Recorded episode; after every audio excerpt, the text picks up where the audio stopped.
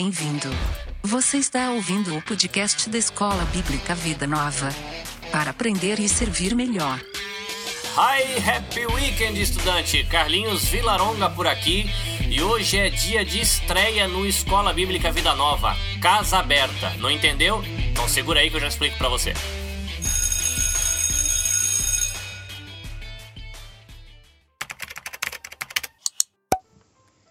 E aí, estudante, tudo belezinha com você? Você não deve estar entendendo nada porque você está num quadro novo aqui do Escola Bíblica Vida Nova. A gente está aqui com Casa Aberta, onde a gente vai receber convidados para não só aprender com o conteúdo, mas aprender também com a experiência e com a vida de outras pessoas de várias áreas profissionais, com a intenção de inspirar você e motivar você a prosseguir nos seus estudos, no desenvolvimento dos seus talentos, das suas capacidades, dos dons que Deus deu aí para você, para você poder aplicar isso em várias esferas da sociedade, da sua igreja, ou mesmo de áreas profissionais diferentes. E hoje a gente recebe o Marco Soares, que ele vai estrear aqui no Casa Aberta do Escola Bíblica Vida Nova, que é o fundador e o diretor do Instituto Alvo. E aí, Marcos, tudo bem? Olá, Carlinhos, tudo bem? Obrigado pela oportunidade e pelo privilégio. Você já me deixou numa situação difícil, porque você quer que as pessoas sejam inspiradas por esses podcasts. Eu não sei se alguém vai se inspirar com a minha história, mas eu te agradeço pela oportunidade de te contar um pouquinho do que aconteceu com a gente nessa trajetória. Não, sempre é bom, a gente aprende com, com todo mundo. Tudo a gente tem que aprender um pouquinho. Marcos, diz um pouco para quem não te conhece, eu te conheço já há algum tempo. É, quem é Marcos Soares? Bom, eu sou nascido em São Paulo, é, em 69, então faça a conta, né? É, são 49, quase 50. É, mas eu fui criado no interior de São Paulo. Eu fui criado, eu fiquei um tempo em Tupi Paulista, lá perto da, da, do Mato Grosso. E depois, desde 11 anos, mudei para Piracicaba, onde é, acabei de, de crescer e me criar, né? Morei também em Rio Claro, onde a gente se conheceu, né? Sim, Inclusive, pertinho. Muito. Pertinho. Morei minha vida inteira em, em Rio Claro. Rio Claro. Então, morei em Rio Claro, também interior de São Paulo, morei em Ribeirão Preto e agora estou de volta a Piracicaba, aqui já faz uns oito anos e não estou pretendendo sair tão cedo daqui. Não, é interessante. Diz uma coisa para mim, Marcos. O que Marcos Soares come? O que, que ele gosta de fazer na hora de lazer? Rapaz, eu, sabe que eu viajo muito, fico hospedado na casa de muita gente, né, pelo Brasil e pelo mundo afora aí, né? Então sempre se me fazem essa pergunta: tem alguma coisa que você não come, alguma comida que você não pode comer? Eu digo assim: eu não gosto de comer, eu não posso comer comida pouca. O restante tá tudo valendo. Mas se, se você quiser me convidar, me convide para um churrasco que com certeza vai ser bem apreciado. E o que, que Marcos? Oh. o pessoal por aqui gosta de churrasco também. Sempre que tem oportunidade, provo, aproveita para um churrasquinho. O que, que você gosta de fazer nas suas horas vagas, Marcos? Rapaz, o difícil está sendo tá ser conseguir uma hora vaga, né? Mas eu, eu gosto de, de, de, ver esportes, mais até do que praticar esportes, né?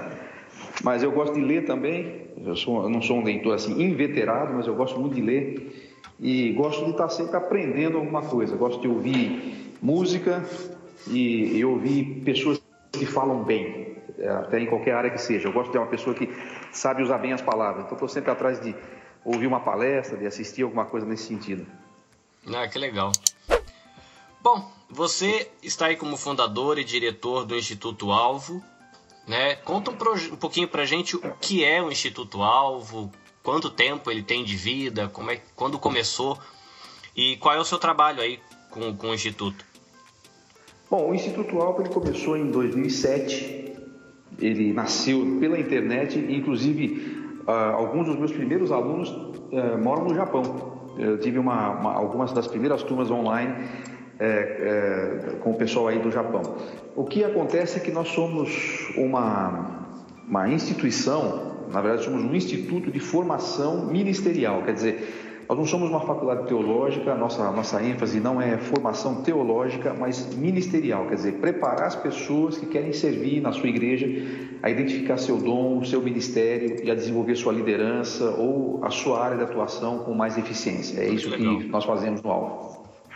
Bom, interessante. É, eu tinha dado uma olhada aqui no seu site, você tem vários cursos dentro dessa proposta. O que, que você tem aí que você gostaria de chamar a atenção do, do pessoal que está ouvindo aqui o podcast?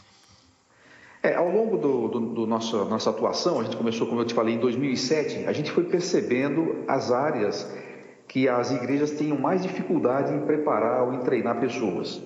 Então, nós dividimos o nosso currículo em seis módulos, é, e cada um desses módulos tem três cursos bem práticos, né?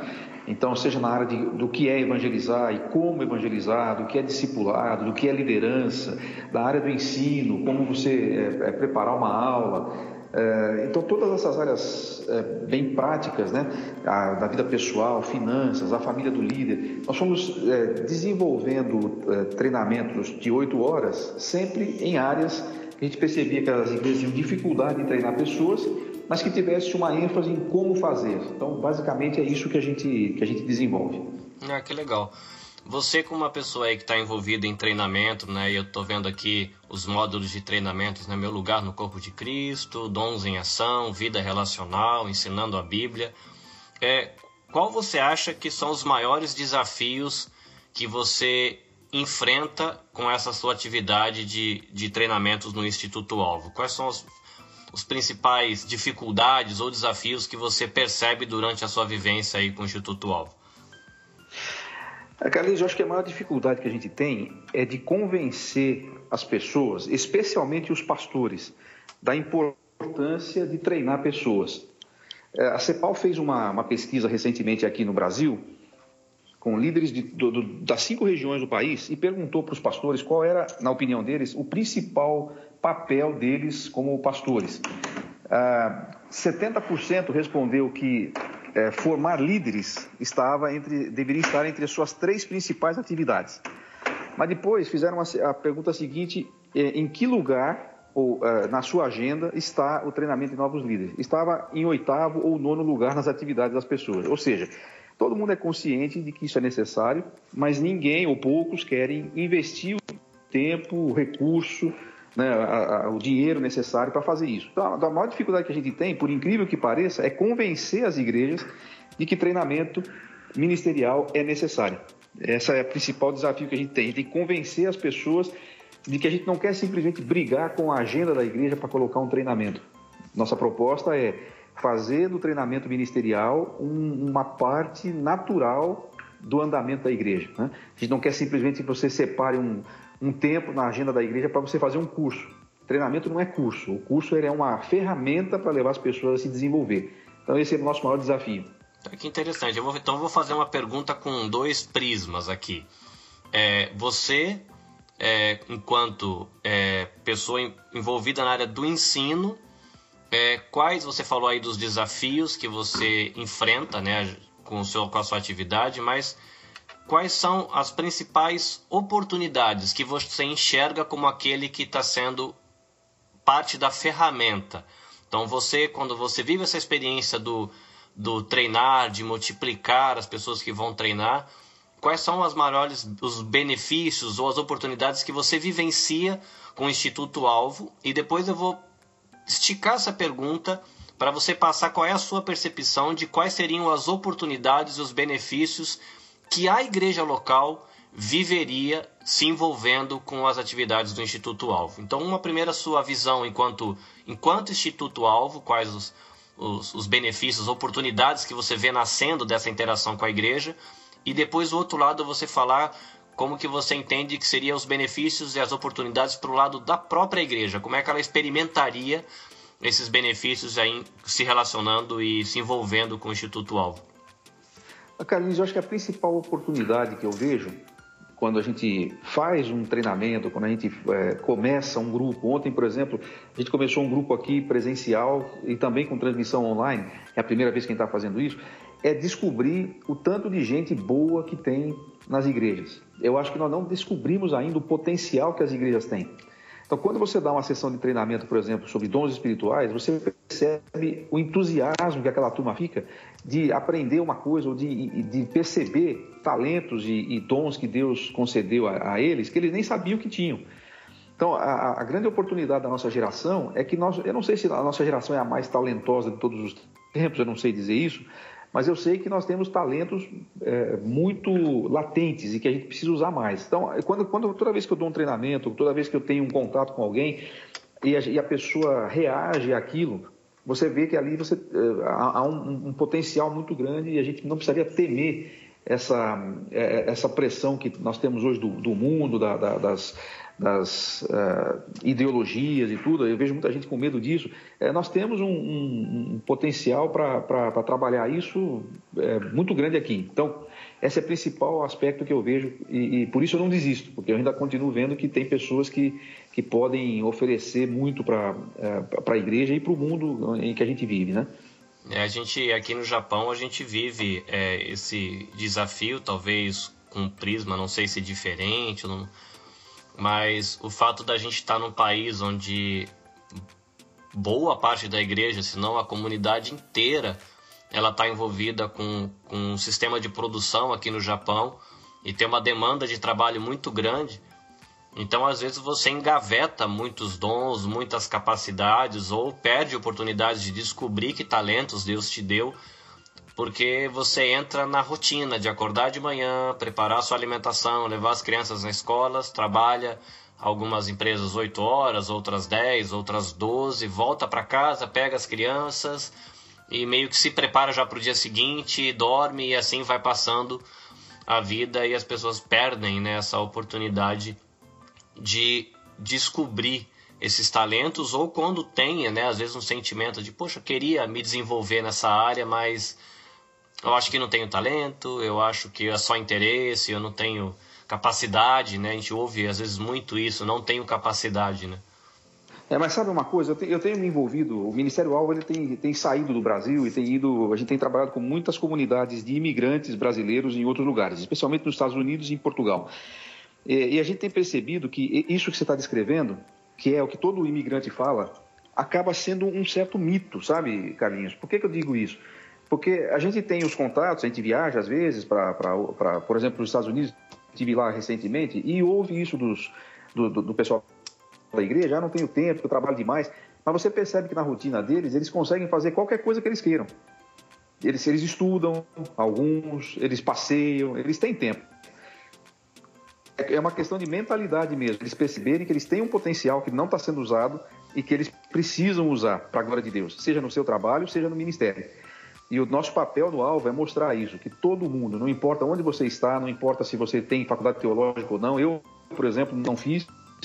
É, é, é fiz agora um mestrado em, em, ministérios cristãos, mas eu não, eu não tenho faculdade teológica, eu não sou um pastor. É, e por isso eu estou, entendo perfeitamente o, o, contexto das pessoas em geral. É, não sendo um pastor e não tendo vivido meus 35 anos de vida profissional é, no Ministério Pastoral, eu entendo a situação da pessoa que tem que trabalhar na sua empresa, no, no, na sua atividade e depois descobrir um jeito de usar os seus dons também. Então eu, eu sei que é possível, porque aconteceu comigo.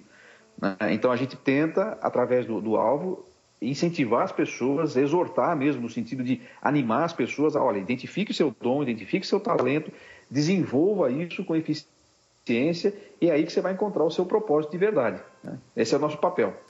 Que legal. Como é que você enxerga e você tem já tem trabalhado com isso já há um tempo, quando pessoas da igreja, se não todas, ou pelo menos um grupo, tem esse contato com esse processo de aprendizado, de desenvolvimento dos seus dons, o que, que você vê de, de bonito florescendo ali, ou que oportunidades nascem na vida da igreja local quando algumas pessoas, seja um grupo pequeno ou grande dentro da comunidade, começa a se envolver com esse processo de aprendizado?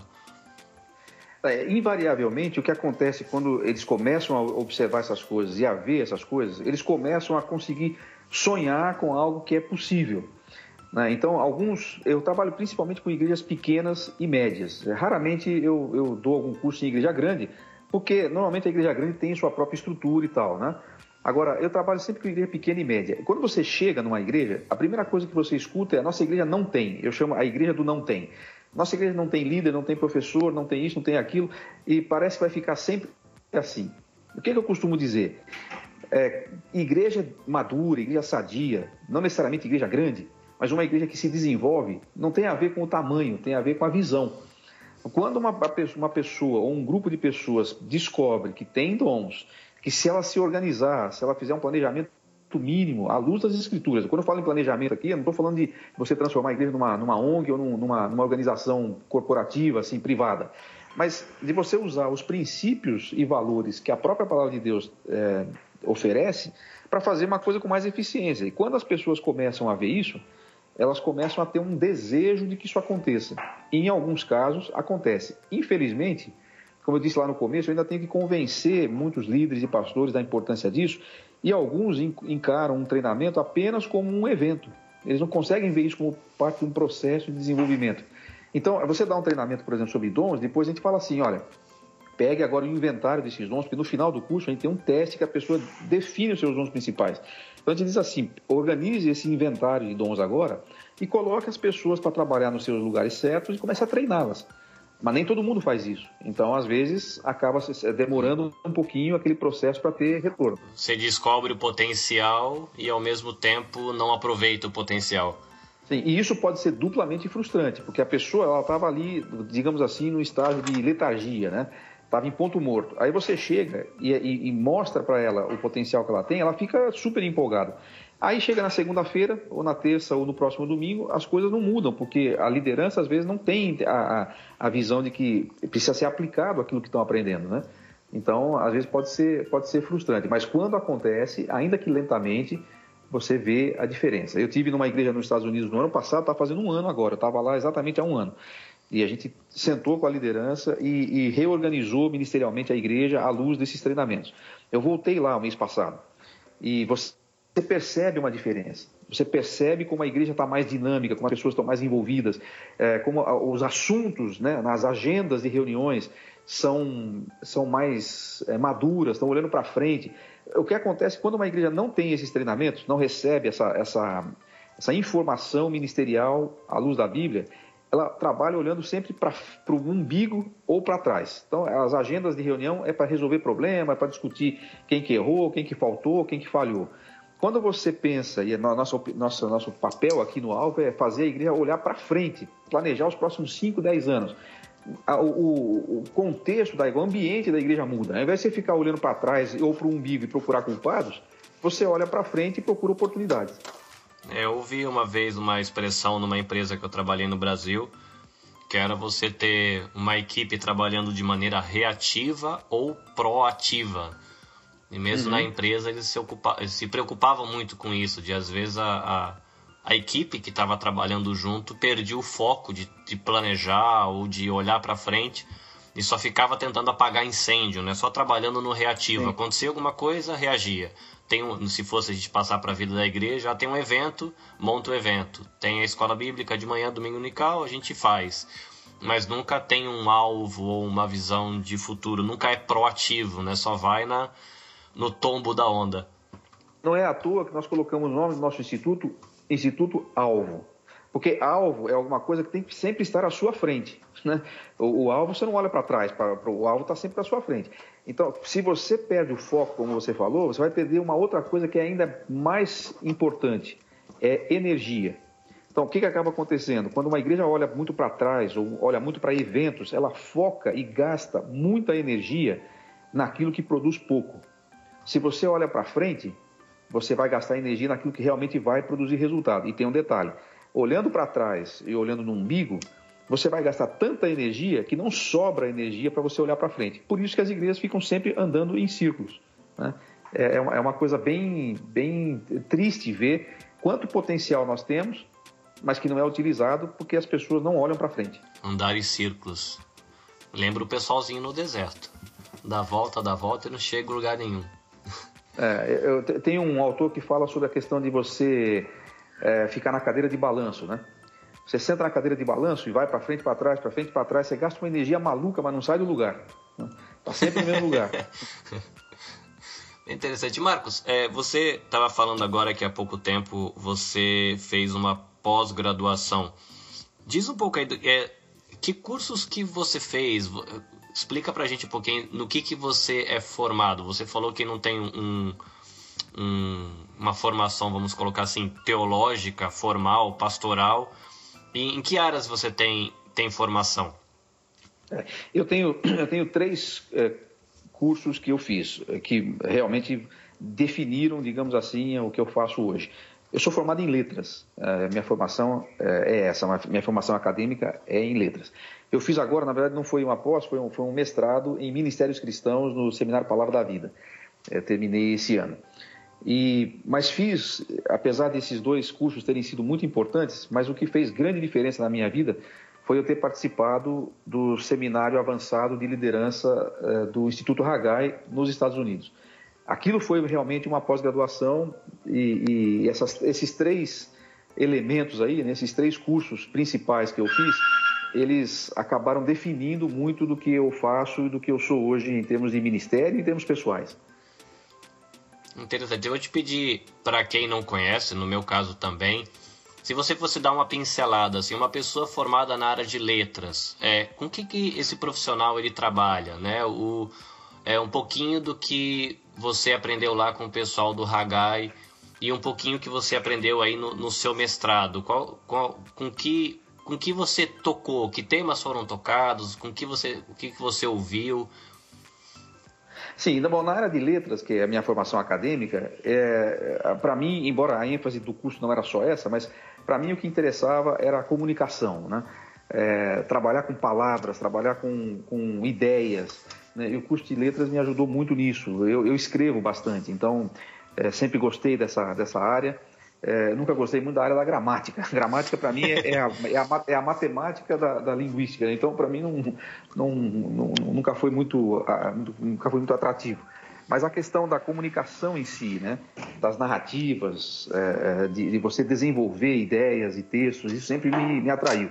E, e na, na, faculdade foi isso que mais me, me, me chamou a atenção. Foi lá que eu descobri, foi na faculdade que eu descobri a, a genialidade, por exemplo, de um Machado de Assis né, que quando você está na, facu na, na, faculdade, não, quando você está no, no, ensino médio, você é obrigado a ler aqueles livros dele uhum. e, ninguém, e ninguém te explica o contexto, ninguém te explica o que está por trás daquilo. Quando você enxerga, né, eu tive professoras na faculdade que fizeram isso, você descobre um mundo muito, muito diferente. Então, ali eu diria que foi esse, esse a principal ênfase, essa a principal ênfase. No Hagai, é, eu, eu formatei é, o que eu faço hoje. Foi lá no Instituto Hagai que eu percebi alguns valores e algumas práticas que eu tinha esquecido no meu ministério. É, no sentido de não somente de planejamento e gestão, mas também no sentido de se você está comunicando verdades bíblicas para as pessoas, e se esse é o seu trabalho, você tem que conseguir todas as possibilidades de comunicar de uma forma melhor, seja visualmente, seja usando as tecnologias, seja fazendo tudo que seja esteja ao seu alcance. Foi isso que me desafiou a criar o Instituto Alvo porque, embora eu sou, eu sou um cara avesso à tecnologia, eu, não, eu, eu sou um, um tecnofóbico. Eu, eu, não sou muito, muito, muito ligado nessas coisas. Nós estamos fazendo um negócio aqui que é, eu tenho uma certa dificuldade de fazer. Você está aí no Japão, eu estou aqui em Piracicaba, no Brasil, e a gente está gravando isso aí é, online. E eu sei que eu preciso desenvolver esse tipo de ferramenta, porque eu sei que quando você me faz quando você faz essa entrevista comigo, eu estou tendo a oportunidade de falar o coração de pessoas que eu não conseguiria de outro jeito. É, eu nunca fui ao Japão, mas eu sei que eu vou ser ouvido aí por irmãos queridos, embora eu não os conheça, isso é a tecnologia que permite. E, e o Hagai me deixou isso como, digamos assim, como legado, né? aquele curso que eu fiz lá. Você tem que usar isso para você alcançar mais pessoas. Então hoje a gente faz contatos e faz treinamentos com pessoas que estão no mundo inteiro. Né? Então isso foi o que é, me propiciou é, aquele curso. E o Ministério dos Cristãos, o, o, o mestrado, ele trabalhou mais a minha vida pessoal. Eu fiz esses cursos em momentos diferentes da vida. Eu terminei o, o, o mestrado é, esse, esse, ano, né? Na verdade, eu terminei o ano passado, estou me formando esse ano. É, ele me deu uma, uma ênfase pessoal, familiar, rever questões pessoais. É, a ênfase do Palavra da Vida não é tanto acadêmica, ela é mais de formação mesmo, de caráter e tal. Então, esses, essas três ênfases, é agora que estou chegando aos 50 anos, eu não sei o que Deus tem pela frente, mas eu espero que eu consiga juntar esses três elementos aí, né? é, e, e, e, ser um, um servo melhor e influenciar pessoas para o reino de Deus. Legal, deixa eu fazer uma pergunta. É, pelo, pela sua fala, me deu a impressão de que você é casado, você tem filhos? Sim, eu sou casado com a Leia há 26 anos. Tenho duas filhas, uma de 22, que deve casar o ano que vem, e uma de 17, que está indo para a faculdade também no ano que vem. Quer dizer, o ano que vem a gente vai começar a sentir aquela história do ninho vazio. Eu sou novo ainda, mas casei cedo, né? Então já tá, já estou quase me aposentando e quase ficando sozinho de novo com a esposa. então agora deixa eu fazer uma pergunta bem prática. Você falou de treinamento nos Estados Unidos, falou de mestrado terminado recentemente, então você terminou seu mestrado não com a idade de um garotão saindo da faculdade, já com filhas na casa dos 20 anos, com mais de 20 anos de casado. É, compartilhe um pouco com a gente como é que foi essa sua experiência de aprendizado nessas etapas da vida. Que desafio vocês, você viveu, por exemplo, na sua experiência de aprendizado enquanto você fazia letras? É, numa outro momento da vida, quando você teve com o pessoal do Hagai, você fez o curso, você falou aí, fora do país, não sei se foi um curso de pouquinha duração ou se foram meses, eu não sei bem como é que trabalha o Hagai, mas como é que foi essas experiências? Quais foram os seus desafios, até as dificuldades que você viveu nessas etapas? É, como é que foi isso para você? É, eu, a minha história acadêmica, digamos assim, ela é um pouco tardia. Eu sempre fui um aluno exemplar, na, na, até o ensino médio, nunca, nunca levei uma nota vermelha, mas quando eu fui para a faculdade, eu, hoje eu entendo por quê, mas a, a, minha vida acadêmica ela se destroçou. Aos, aos 17 anos eu entrei na faculdade, mas eu fiz três faculdades diferentes sem conseguir terminar nenhuma e abandonei todas, porque nenhuma delas tinha a ver comigo. Essa é uma coisa que eu sempre falo nos nossos, nossos cursos, nas palestras que eu dou. É, às vezes as pessoas escolhem, até hoje acontece isso, mas as pessoas escolhem a faculdade que vão fazer achando que vão ganhar dinheiro naquela área, e não naquilo que tem paixão e talento para trabalhar. Então, eu só fui fazer o Hagai em 2005, eu já estava com, com mais de 30 anos. É, e o Hagai é um curso intensivo, de, de um mês, mas é, é são aulas intensivas, de manhã, de tarde, de noite, e funciona mesmo quase como se fosse um, um MBA. Você falou que fez isso na, nos Estados Unidos. Você é fluente em inglês ou como é que funcionava lá o Hagai? Sim, não, para fazer lá você tem que ter fluência em inglês. Eu, eu tenho inglês como segunda língua, então é, o curso Legal. todo foi feito em inglês, realmente. É, hoje tem no Brasil também, para quem quer fazer, é, o curso não é exatamente o mesmo, mas eles têm também uma boa grade aqui de treinamentos também. Aliás, eu recomendo, o Instituto Hagai é, mudou minha história ministerial. Mas eu já estava com um pouco mais de 30 anos quando eu, quando eu fiz o Hagai. E uma das coisas que eu, que eu decidi lá, porque nós tínhamos uma matéria chamada Goal Settings, né, estabelecimento de, de, de, de, dom, de, de, de alvos, né? E uma das coisas que eu determinei que faria nos próximos quatro anos era completar a minha faculdade. Então eu voltei para o Brasil e já me inscrevi, eu fiz em 2005, em 2006 eu entrei na, eu entrei na faculdade e, e, foi aí que eu fui fazer a, a, a minha graduação em letras. Né? Então teve uma, teve uma coisa que de um certo lado eu perdi tempo, entre aspas, né? porque não me formei na faculdade quando eu era jovenzinho de 18, 19, 20 anos. Eu já estava casado, já tinha filhas, e, e, aí que eu voltei a fazer. Mas isso me deu uma, uma vantagem. E aí, talvez eu esteja falando, você está falando aí, não sei que, qual é o seu público exatamente, mas talvez você não tenha só jovens de 18, 20, 25 5 anos discutando. Talvez você esteja falando para pessoas com 40, 45, 50 anos que acham que porque não estudaram até hoje não tem mais jeito para eles. Eu fui fazer minha faculdade já depois de casado e fui fazer o mestrado agora quase cinquentão. É, é, minha esposa sempre contava a história do meu sogro. Meu sogro foi fazer direito depois que ele tinha quatro filhos e ele tinha que viajar toda noite. Eles moravam no Vale do Ribeira, tinha que viajar toda noite até Itapetininga durante quatro anos para se formar. E ele já tinha né, também quase 50 anos. Então, assim, essa história de dizer está muito tarde para eu começar a estudar ou para me preparar, isso aí é bobagem. É, hoje em dia tem gente que está começando uma nova carreira com 50 anos, com 60 anos. Né? Então, na minha história, assim, eu, eu não sou um exemplo para dizer assim, olha, eu, estudei, eu fui, eu fui é, muito dedicado aos estudos. Isso foi assim até o ensino médio dos 17 aos 30 anos, eu fui muito relapso em relação a isso. E perdi algumas oportunidades, inclusive. Né? Mas, graças a Deus, eu tive a, a segunda chance e tentei aproveitá-la. Né? Então, o que eu faço hoje tem muito a ver com essa preparação nesses três é, treinamentos principais que eu fiz. É, a, gente, a gente tem aqui no podcast é, alguns jovens, uma parcela bem grande de casais, casais com filhos na pré-adolescência, adolescência, é, mais ou menos nessa faixa aí que você está falando dos 30 aos 50. Como é que você conseguiu ajustar é, uma qualidade de relacionamento com esposa, as filhas e aula e mais lição de casa, mais estudo? Como que era viver isso na rotina? É, mais igreja, mais igreja, mais trabalho. Eu tinha uma empresa à época. Sabe o que acontece, Carlinhos? Quando você tem de 30 a 50 anos, você pode não ter mais tanto tempo para as coisas, porque tem muitas atividades que você está desenvolvendo, mas você tem mais maturidade. Então é que nem aquele jogador experiente, né? Sabe aquele jogador de meio de campo que já está é, com os 30 anos, ele não consegue correr que nem o ponta direita lá que tem 20 anos, mas ele sabe os atalhos do campo, né? Ele tem experiência, então ele sabe que ele não pode perder tempo com algumas coisas. É, ele sabe que ele tem que definir um tempo para estudar e aquele tempo tem que ser sagrado, ele tem que separar aquilo. Então, você compensa a falta de tempo com experiência e maturidade e ajuste na sua gestão de tempo. Então, assim, é, qualquer pessoa consegue fazer isso desde que ela queira.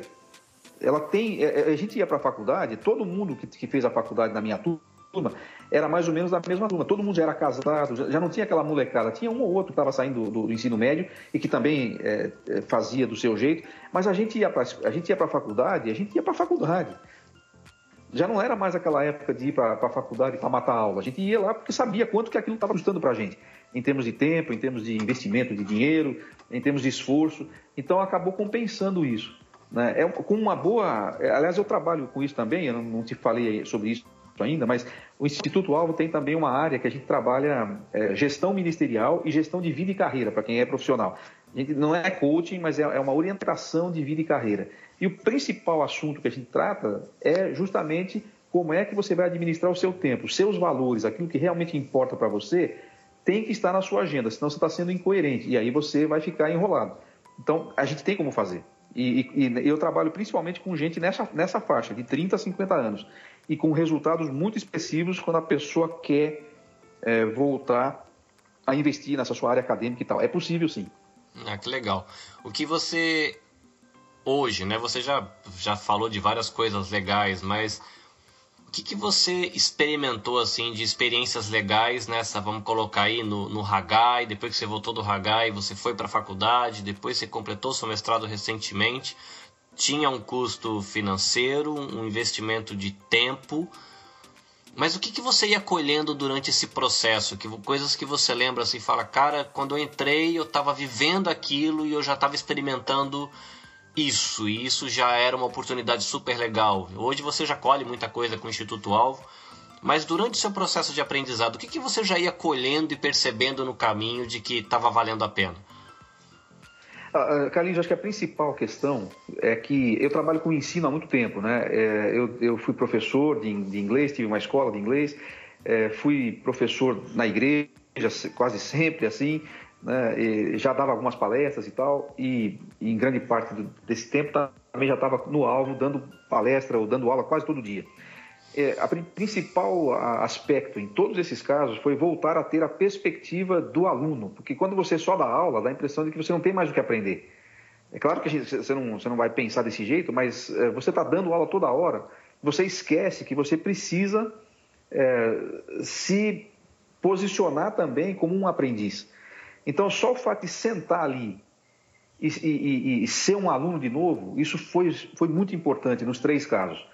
Mas a segunda coisa foi como a experiência de aprender abre a mente. Então você, eu tinha que ler muita coisa, eu tinha que ouvir experiências, trocar experiências com gente que sabe mais do que você, que é bom é, em uma área que você não é bom.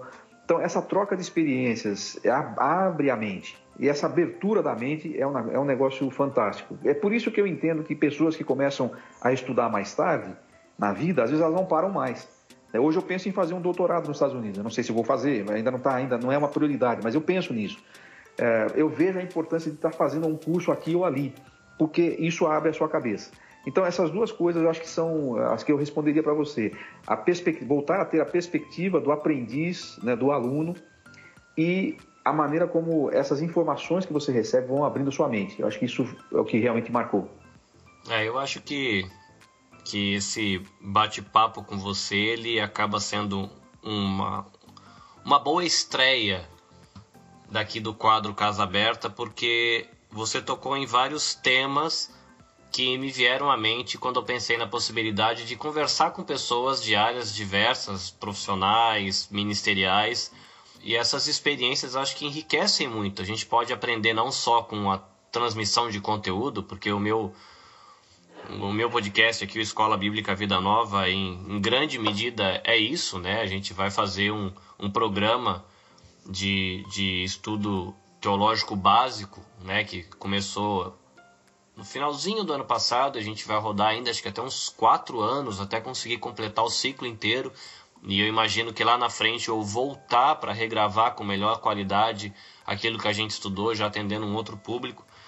Mas a ideia era justamente isso, motivar a galera que está começando a ter contato com, com o podcast a ter um interesse, não só de repente ouvir um podcast na área que gosta.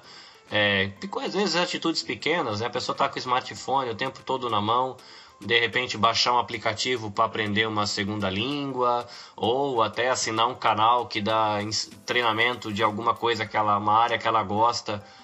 É, no YouTube hoje tem várias plataformas como essa do Instituto Alve e outras que dão cursos de tudo, né? De padeiro, de costureira, cabeleireiro, de enfim, tem designer, você tem curso de tudo disponível nessa modalidade online. Eu acho muito interessante, mas ao mesmo tempo é, as pessoas têm todas essas oportunidades nesse aparelhinho, né? Que a pessoa, pessoal aqui no Japão, acho que o Brasil tá igual também, mas é o tempo todo conectado.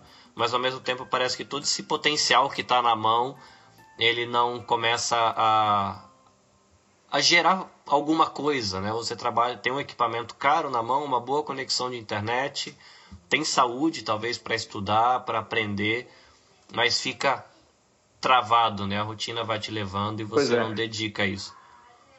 Nós, nós já temos uma, alguma coisa na internet, nós temos alguns cursos online dos panoramas da Bíblia, né? São, são aulas em vídeo e, e com, e com apostilas que as pessoas já, já, podem acessar de qualquer lugar e fazer pelo seu celular, né? E agora está começando também a, a, fazer realmente transmissão de cursos online, é uma coisa que a gente resistiu um pouquinho. Não, a gente, eu digo eu mesmo, né?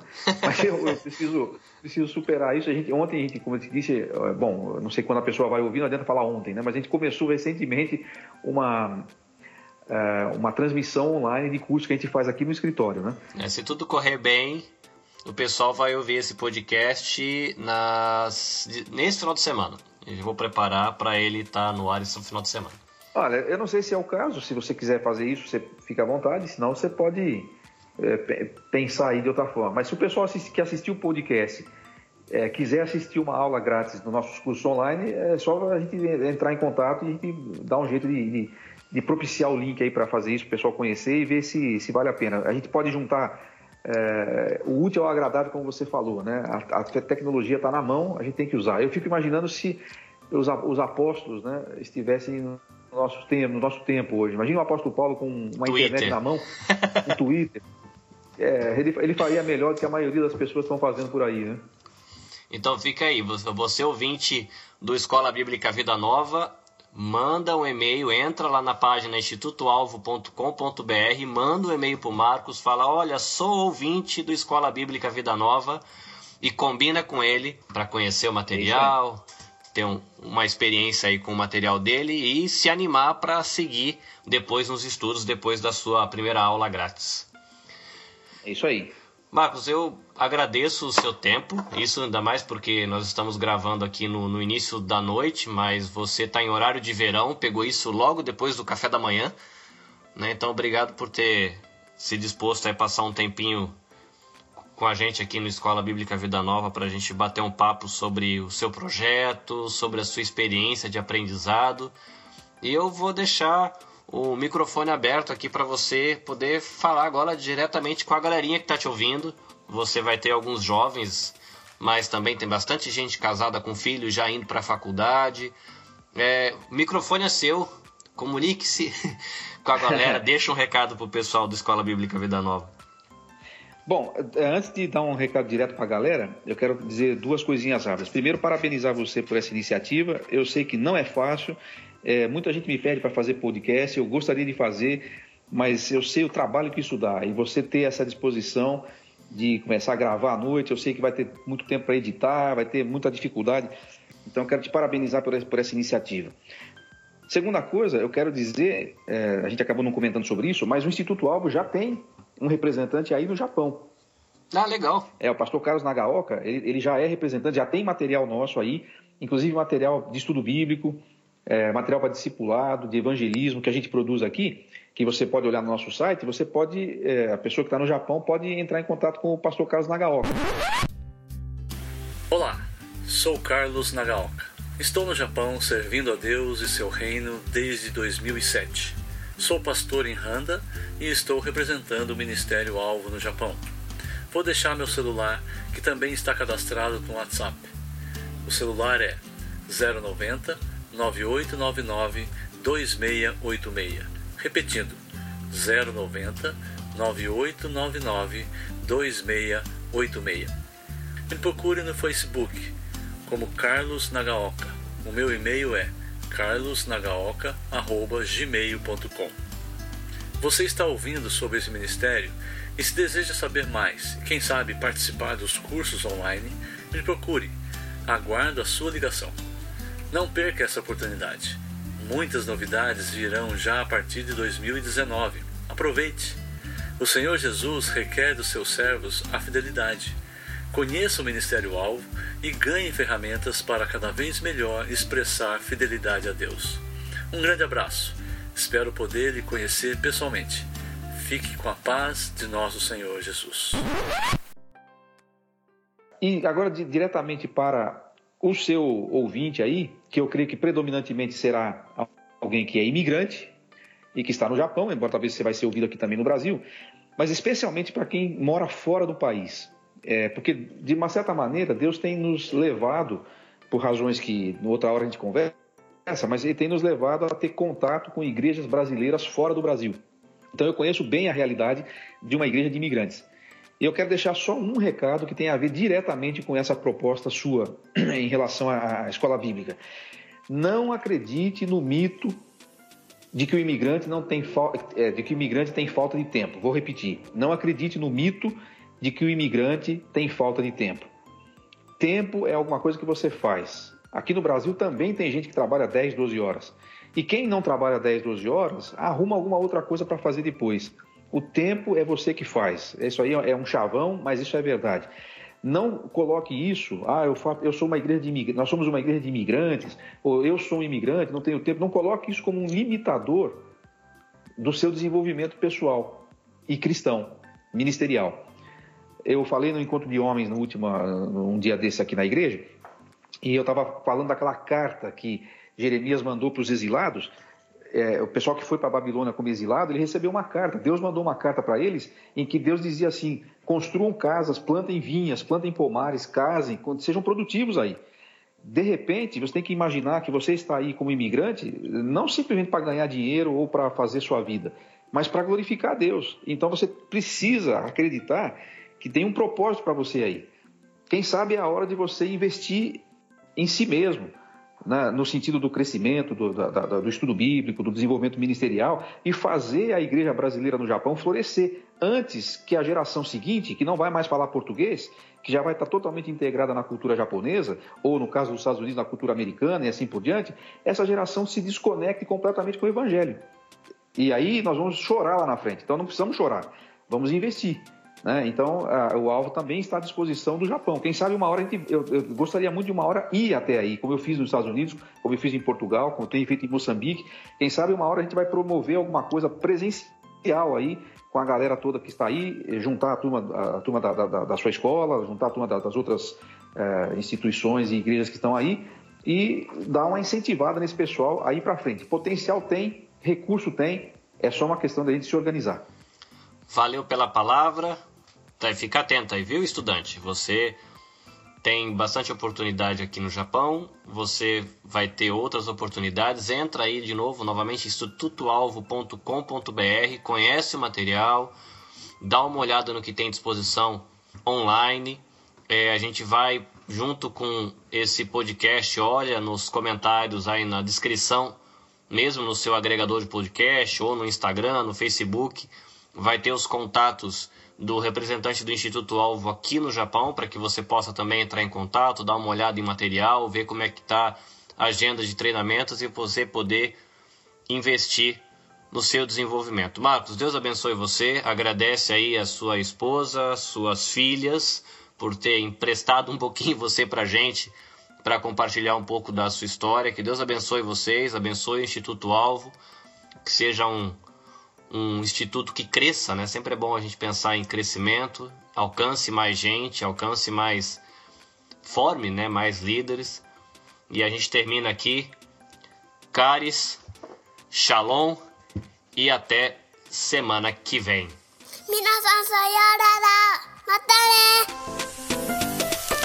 Esforce-se sempre para receber a aprovação do Deus a quem você serve. Seja um bom trabalhador que não tem de que se envergonhar e que ensina corretamente a palavra da verdade. Segunda carta de Paulo para Timóteo, capítulo 2, versículo 15.